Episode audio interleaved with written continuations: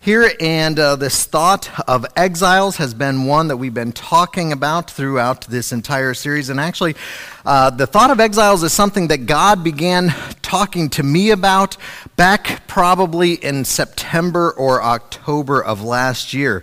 And uh, this thought of exiles, of people not living uh, in a land that, that works according to the same priorities as we do, uh, is one that I'd been reading about. And really, it started with looking at exiles uh, for the next generations. You know, many of us, uh, most of us here, grew up with some sort of a thought that we lived in a Christian nation. Yes? And the further back we go, or the older you are, possibly, the more of that experience you had. Uh, although I'm not sure that that was entirely accurate even from the get go. But that's a conversation for another day. Uh, but for those who are millennials and Gen Zers, uh, which is pretty much everybody under 35, that has never been the case.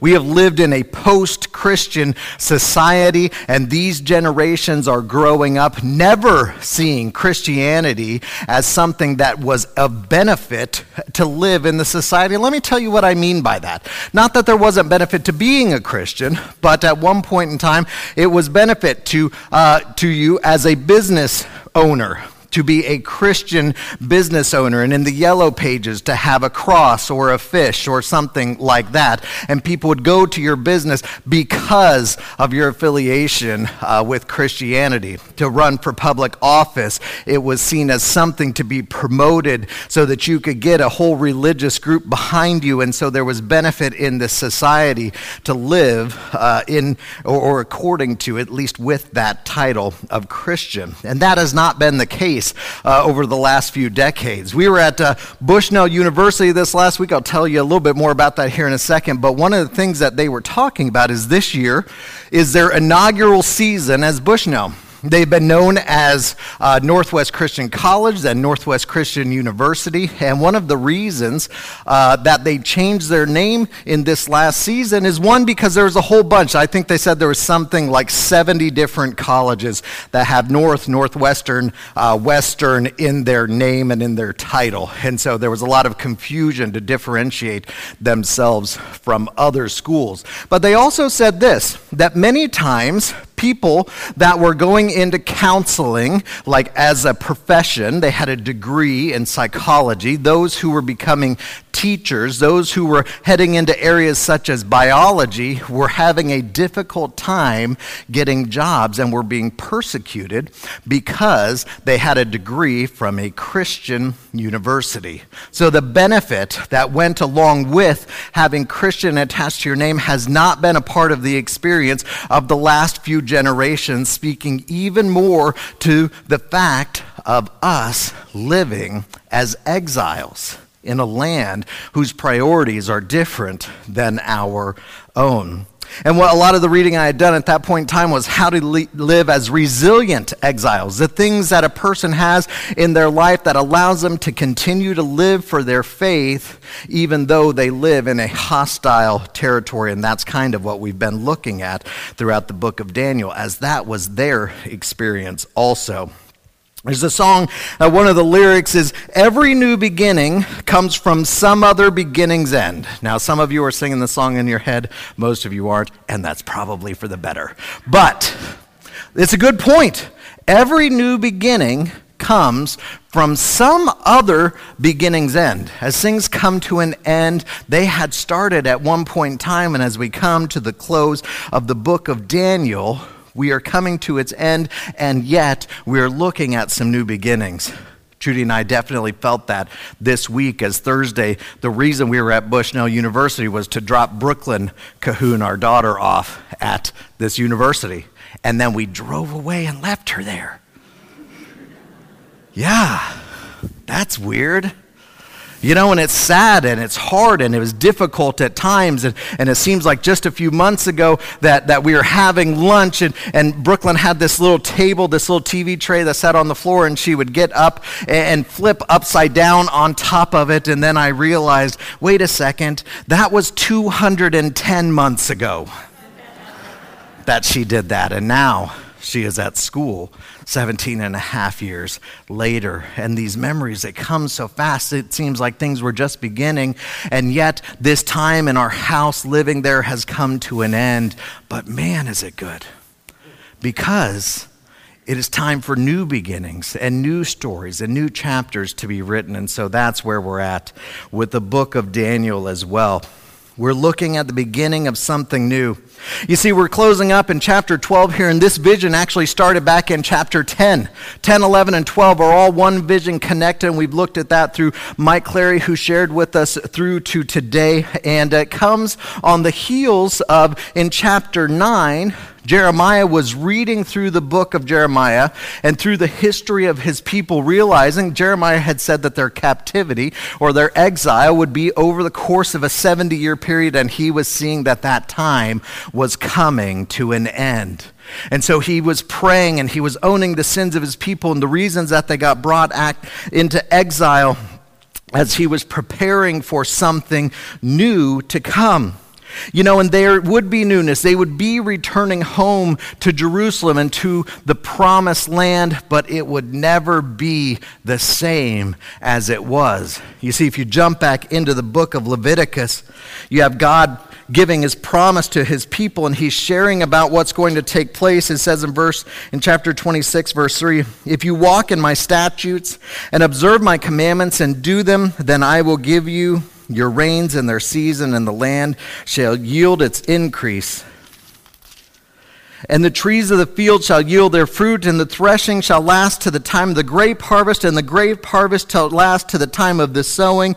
And you shall eat bread and to the full, and dwell in your land securely. And he goes on for a number of verses. But then in verse 14, there's a but. But if you will not listen to me, if you will not do these commandments, if you spurn my statutes, if, if, your soul abhors my rules so that you do not do all my commandments but break my covenant, then I will do this to you.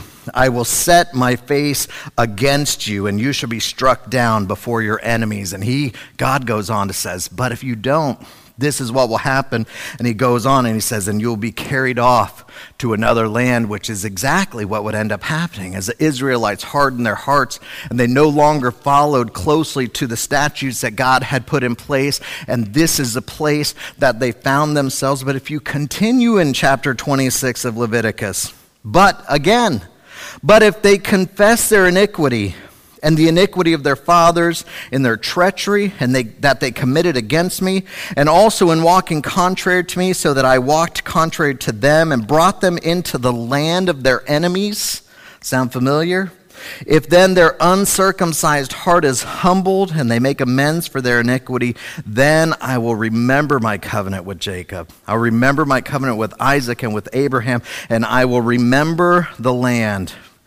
Jump to verse 45. I will, for their sake, remember the covenant with their forefathers, whom I brought out of the land of Egypt in the sight of the nations, that I might be their God. I am the Lord. And so way before hundreds and hundreds of years he outlined how this would go i'm going to bring them into the land and as long as they're following me then this land will flourish and, and, be a land flowing with milk and honey and they will have success there and they will live well until the day that they choose not to you see, this land was promised through God's grace. They didn't earn it. Abraham hadn't done anything to deserve this kind of favor from God. And it was acquired through the Israelite submission. As they were submitted to God, they had victory in overtaking this land and then living in it. It was lost through the Israelites' disobedience. That's where they find themselves now in exile in the land of Babylonia under the rule of the Persians at this point in time. And it would be returned to them, but it would never be the same. It was just going to be different. As they returned, it was going to be a new story. They weren't going to return to the old story of how it had been, they were going to return to something new. Back in Daniel. We're actually going to start in chapter 11 where we ended last week. And these words were talking about the Antichrist who was to come. And so these words in this vision are talking about the future, way out, okay, in the future, not only for Daniel, but in the future for us as well. And of the Antichrist, the, in the vision, the angel said, And he shall pitch his tent and palatial tents between the sea and the glorious holy mountain. Yet he shall come to his end with no one to help him. At that time, we're straight into chapter 12, same vision. At that time shall arise Michael, the great prince, who has charge of your people, and there shall be a time of trouble, such as never been since the nation until that time. But at that time, your people will be delivered. Everyone whose name shall be found written in the book. And many of those who sleep in the dust of the earth shall awake, some to everlasting life, and some to shame and everlasting contempt. And those who are wise shall shine, shine like the brightness of the sky above. And those who turn many to righteousness like the stars forever and ever.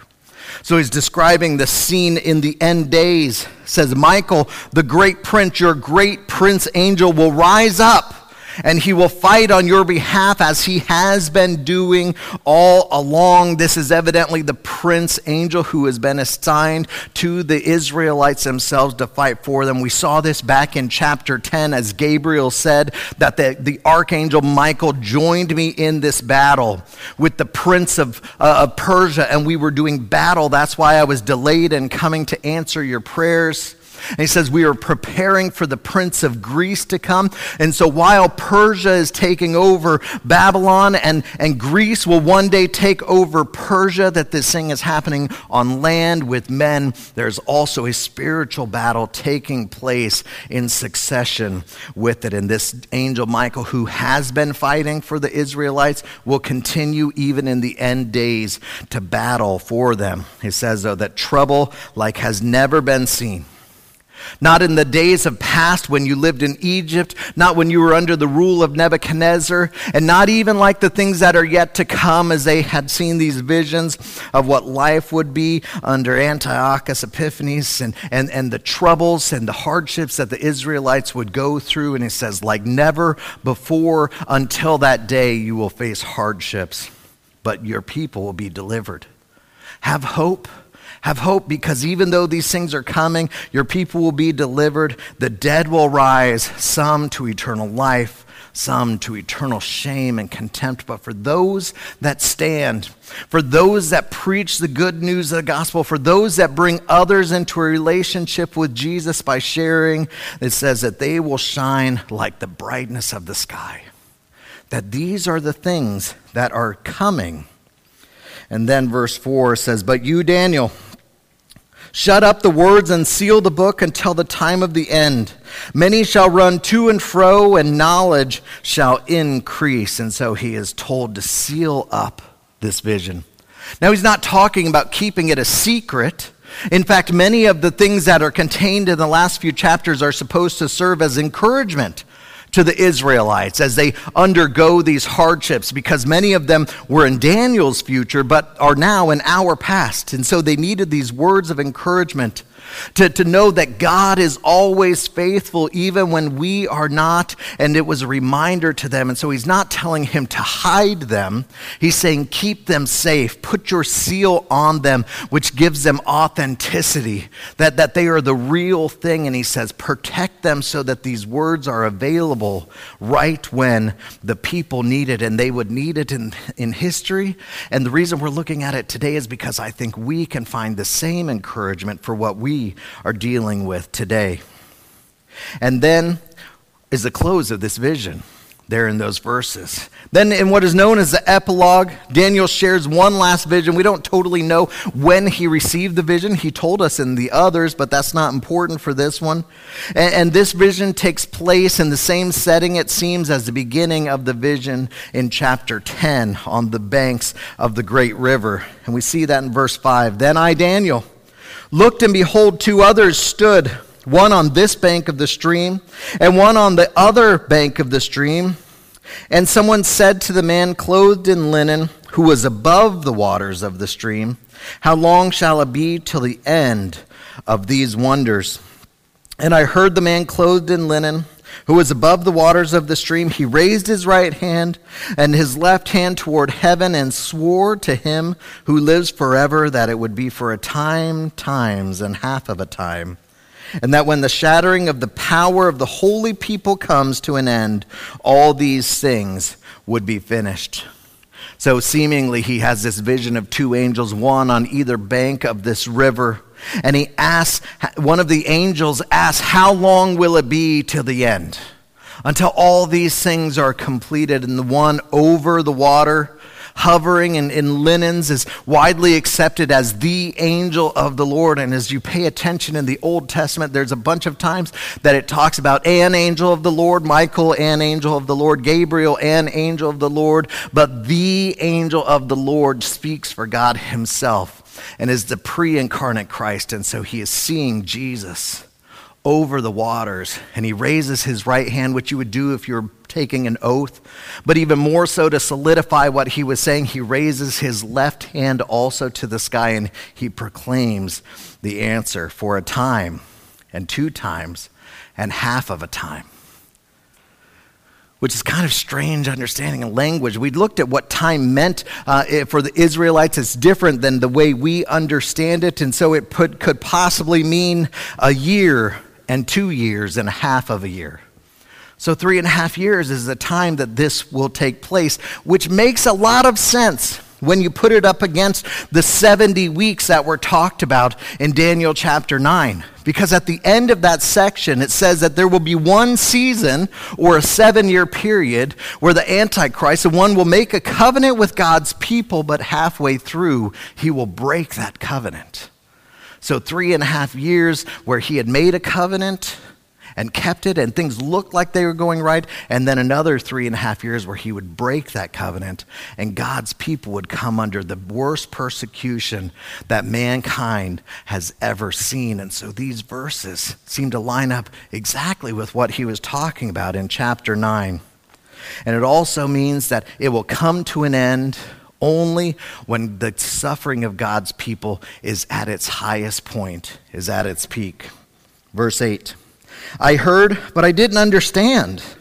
And then I said, Oh, my Lord, what shall be the outcome of these things?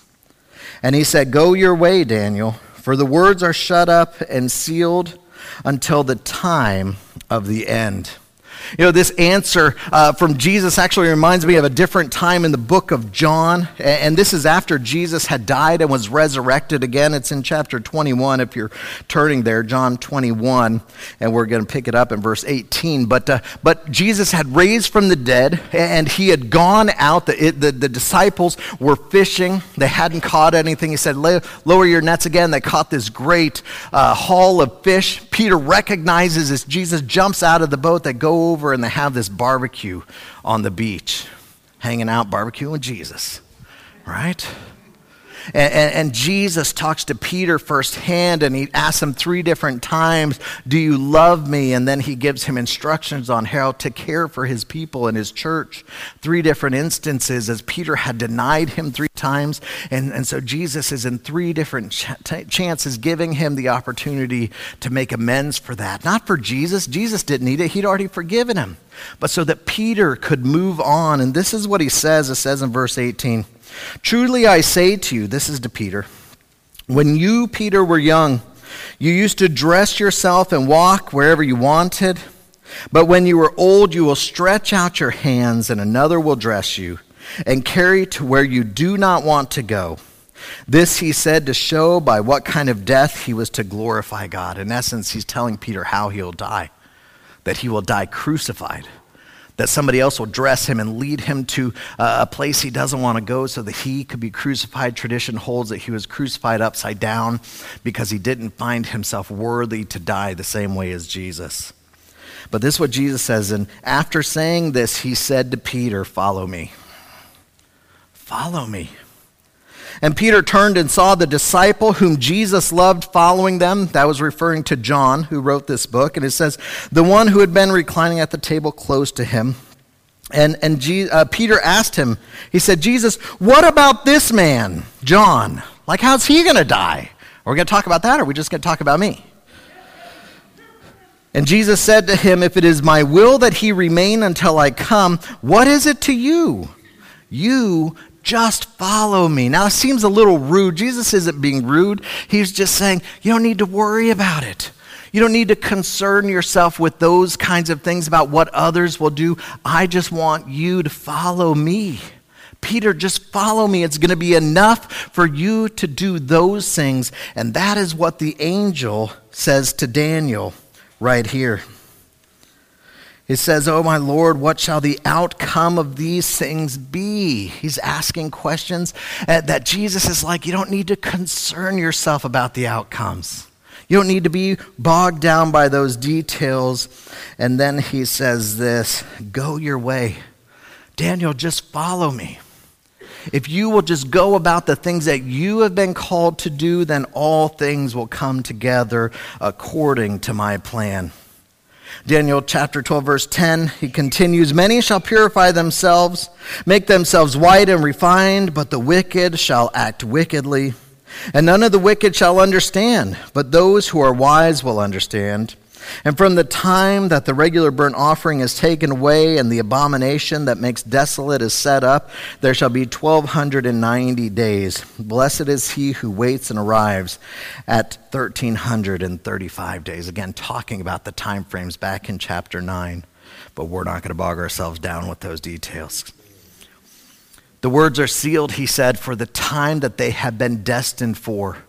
Everything is going to fall in place. In verse 13, the end verse of Daniel, but go your way until the end. Go your way until the end, and you shall rest and shall stand in your allotted place at the end of days. And with those words, we close the book of Daniel. Daniel speaking of an end uh, of exile, which would be the beginning of new things to come. As this book closes, something new was about to start.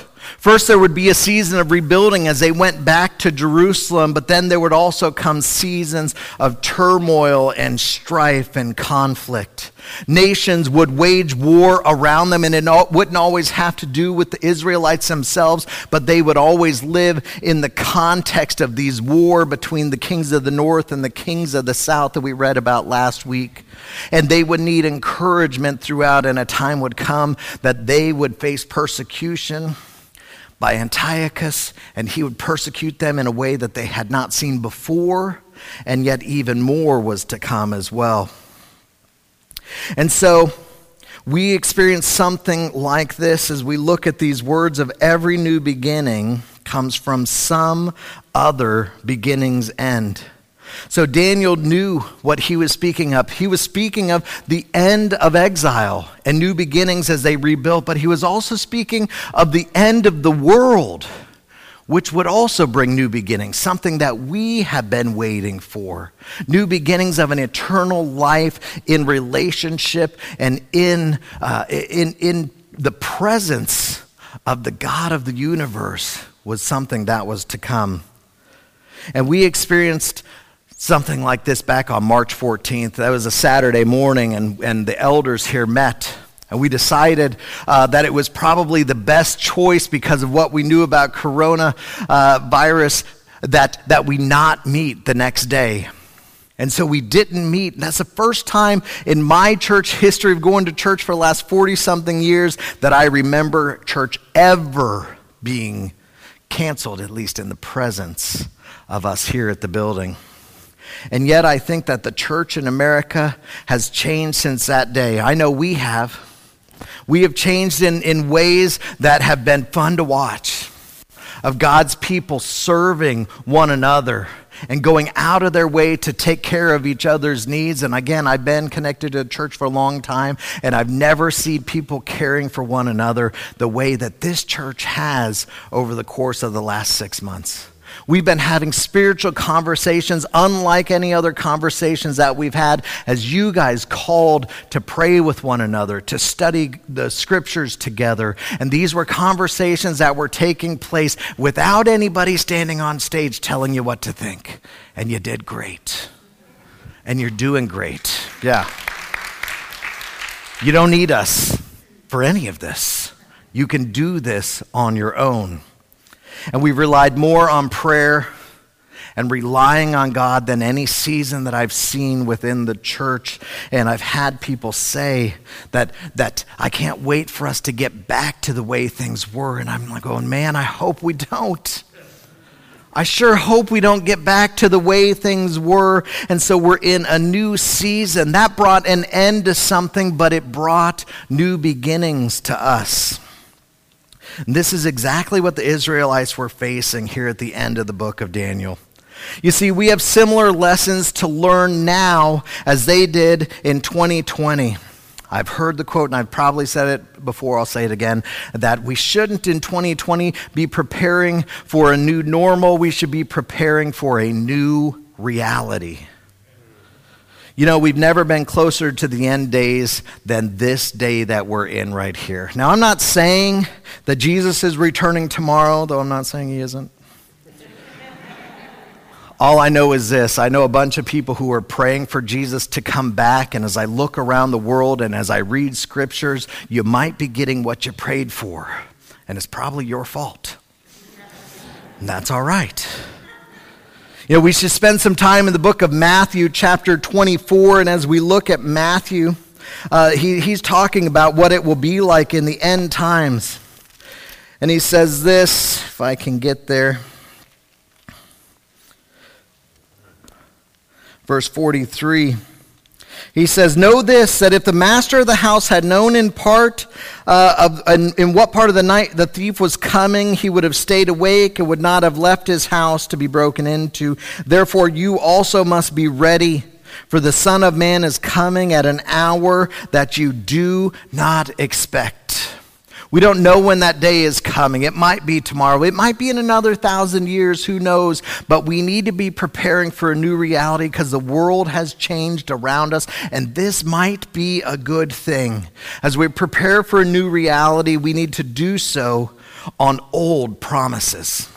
You see, the promises have never changed from back in Leviticus that, that he would be our God and that we would be his people. And that's what it says in Second Corinthians. It says, What agreement has the temple of God with idols?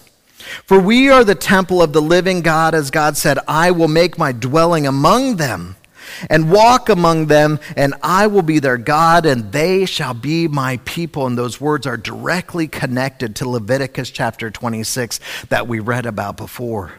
He's talking about a, a, promised land, and he said, I'm, I'm establishing this land because I am their God. And he says, But a day will come that I will find my dwelling in you.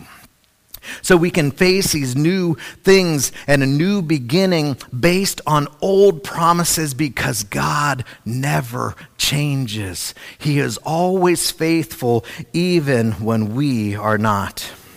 Third thing is this we've got some rebuilding to do. We've got rebuilding to do, and that's what's coming next in these chapters after Daniel.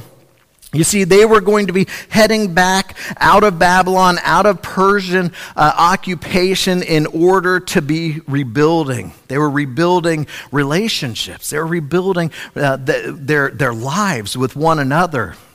They'd be rebuilding the temple or the church. They would be rebuilding the walls around Jerusalem, which was all about the way that other nations looked at who God is. And in this new season, we've got rebuilding to do. We're going to be looking at that how to mend and rebuild our relationships with one another how to look at the church and, and, rebuild and make the church what it is meant to be. In fact, that's what we've done as we've come back. We've reshuffled the cards a little bit to focus better.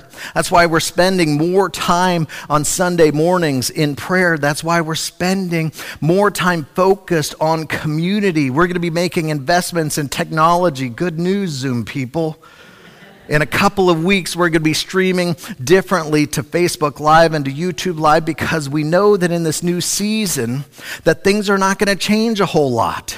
There's probably for the next year or so, we're going to have some people on site and some logging in, and we want to invest in, in us being connected to one another, which is why it's so important that everybody gets into a community group.